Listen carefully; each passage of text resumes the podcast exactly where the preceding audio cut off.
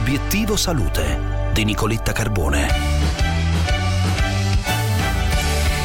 Arrivati i soldi. Il ministro della Salute Roberto Speranza ha sbloccato i 20 milioni stanziati lo scorso dicembre dalla legge di bilancio per l'applicazione gratuita dei test genomici. Questa è una bella notizia perché da oggi le donne con tumore della mammella in fase iniziale possono accedere gratuitamente ai test genomici su tutto il territorio nazionale.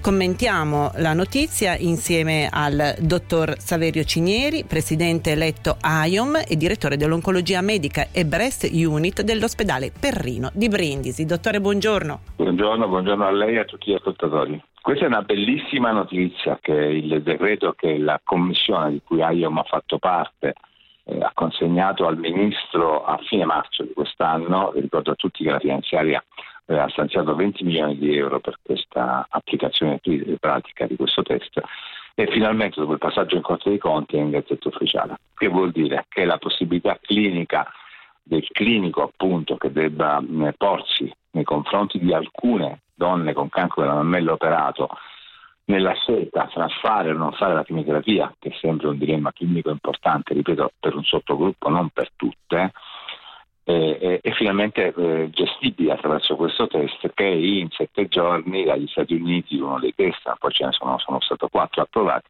possono dare la risposta se fare o non fare la chemio. Quindi eviteremo tante chemioterapie inutili che siamo costretti a fare appunto in assenza di informazioni complete e eviteremmo quindi tanta sofferenza sia alle donne, ma lo ribadisco sempre, sia all'oncologo medico che ogni volta è posto di fronte a una scelta etica e clinica veramente difficile. Quindi sono molto felice di questa approvazione. Grazie dottor Cinieri, ma sappiamo che anche le donne si sono mobilitate per far sentire il loro punto di vista e sostenere le evidenze scientifiche. Allora abbiamo in linea Rosanna D'Antona, presidente del Movimento dei diritti delle donne per la prevenzione e cura del tumore al seno, a cui chiedo che ruolo ha avuto Europa Donne in questo percorso. Dottoressa D'Antona, intanto grazie e buongiorno. Buongiorno a lei. Allora, abbiamo partecipato con i medici, con tutti gli operatori della sanità per avere questo risultato e come l'abbiamo fatto? Abbiamo mobilitato qualcosa come 15.000 donne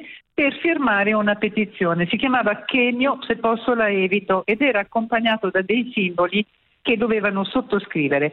Abbiamo raccolto tutte queste firme, le abbiamo portate all'attenzione dei decisori istituzionali e poi abbiamo contribuito su tutti i passi che sono stati fatti fino a quando è stato finalmente ehm, approvato l'emendamento in legge di bilancio. Siamo felicissimi di questo percorso e di questo risultato perché stiamo in questo modo finalmente evitando a tantissime donne dei trattamenti chemioterapici distruttivi per la vita personale e anche per la vita lavorativa. Quindi davvero grazie, siamo felici. Grazie dottoressa D'Antona, grazie a voi per l'ascolto. Noi ci sentiamo domani, sì, domani alle 12 per Obiettivo Salute Weekend. Intanto buona giornata da Nicoletta.